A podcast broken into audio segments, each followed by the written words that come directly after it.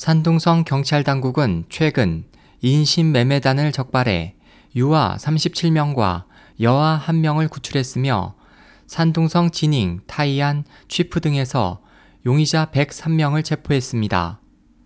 밝혀진 바에 따르면 용의자들은 인신매매를 위해 중국 전역에서 만삭의 임산부를 모집했습니다.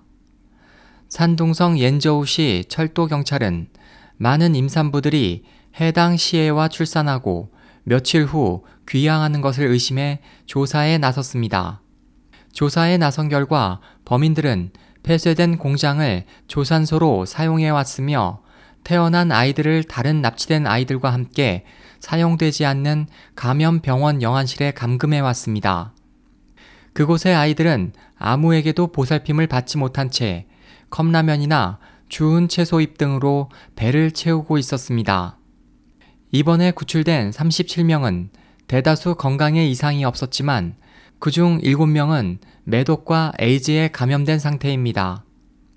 중국 중앙TV의 14일 보도에 따르면 임산부들은 자신이 출산한 아이를 한 명당 5만 위안에서 8만 위안 약 871만 원에서 1390만 원을 받고 범인들에게 넘겼기 때문에 이번에 구출된 아이들은 다시 부모에게 돌아갈 수 없는 안타까운 상황입니다.